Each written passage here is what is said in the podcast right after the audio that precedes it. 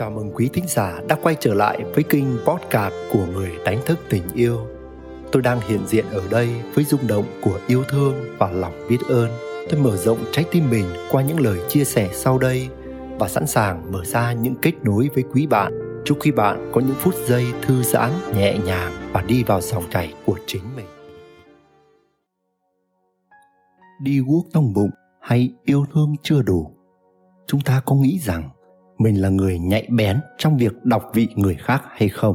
Và chúng ta có nghĩ rằng mình là người sắc sảo trong vấn đề truyền thông hay không? Có thể chúng ta giỏi về các kỹ năng đó ở một lĩnh vực nào đó. Nhưng nếu xét về hôn nhân gia đình, thì rất có thể chúng ta sẽ thường gặp trục trặc trong giao tiếp với vợ hoặc với chồng của mình. Why? Tại sao lại như thế? Bởi khi gặp mâu thuẫn trong mối quan hệ bạn luôn tự tin cho rằng mình vẫn đang giao tiếp hiệu quả, mình nắm thóp đối phương, mình thừa biết người kia nghĩ gì. Nhưng đôi khi, chúng ta sẽ không biết những gì chúng ta biết.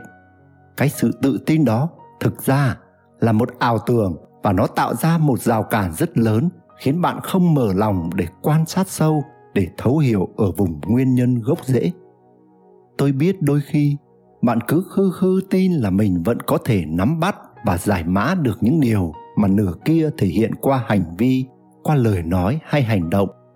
Và bạn tự tin là có thể đi guốc trong bụng người kia. Nhưng tôi xin phép nói ra điều này. Có thể bạn đã sai. Bạn có thực sự đọc được tất cả các nỗi niềm sâu kín, những điều khó nói của nửa kia, mà thậm chí là chính bản thân họ cũng không nhận ra được hay không?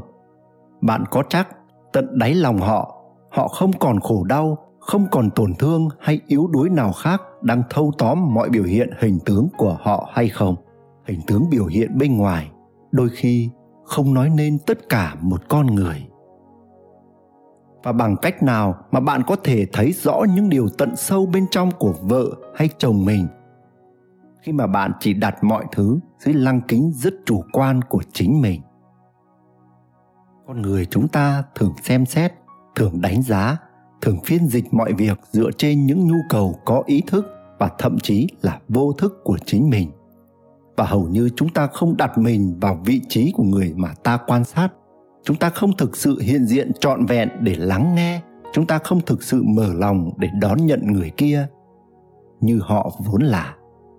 Chính vì vậy mà càng truyền thông với nhau, chúng ta lại càng đào sâu mâu thuẫn với nhau hơn. Vì vậy, khi giao tiếp hay truyền thông với nhau chúng ta cần đặt cái tôi giả tạo của mình xuống để thực sự lúc đó chúng ta kết nối với nửa kia bằng tâm chân thật của mình. Và lúc đó thì chúng ta mới có thể may ra, thấu suốt được sự thật về nửa kia. Bằng không, mọi cái nhìn sẽ bị xuyên tạc và méo mó bởi vì nó thiếu vắng một điều cốt lõi, đó là tình yêu. Thế nên, điều quan trọng là chúng ta cần lắng nghe thực sự với tình yêu thương sâu thẳm trong mình việc lắng nghe như thế sẽ tạo ra một nguồn năng lượng ấm áp và ánh sáng xoa dịu để người kia cảm thấy an bình trong mối quan hệ với chúng ta. Khi đó, họ mới cảm thấy dễ dàng để cởi mở hơn, để lúc đó, họ có thể cởi bỏ mọi rào chắn để mở lòng và để chia sẻ những điều thầm kín nhất. Thậm chí, họ bình an đến mức họ có thể nói ra được những điều mà trước đó họ cố lờ đi bởi vì họ sợ phải đối mặt với những đớn đau. Bằng tình yêu, chúng ta có thể tiếp thêm sức mạnh cho chính họ để họ can đảm đối diện và ứng xử tỉnh thức với nỗi đau của họ. Từ đó, họ được chữa lành. Và đó mới thực sự là truyền thông đích thực trong yêu thương. Nguyễn đức quỳnh, người đánh thức tình yêu. Quý thính giả đang nghe trên kinh podcast của người đánh thức tình yêu, dẫu ngay lúc này đây bạn tuôn chảy trong bình an hay rớt rơi vào nỗi muộn phiền? Bạn cảm thấy thư giãn hay căng thẳng, lắng lo? Bạn thấy mình đang sống trong yêu thương hay cảm thấy cô đơn, trống trải? Bạn hân hoan trong ánh sáng hay bạn đắm chìm trong bóng tối? Thì đừng bao giờ quên rằng bạn chính là ánh sáng, bạn chính là tình yêu. Nếu có lạc bước khỏi chính mình, hãy biết rằng bạn luôn có thể quay lại ngay ở đây và bây giờ và nếu bạn thấy mình có những trải nghiệm cộng hưởng với chủ đề này, hãy để lại những chia sẻ của bạn dưới đây. Cảm ơn quý bạn đã lắng nghe và tương tác. Xin gửi đến quý bạn muôn vàn phúc lành và tình yêu.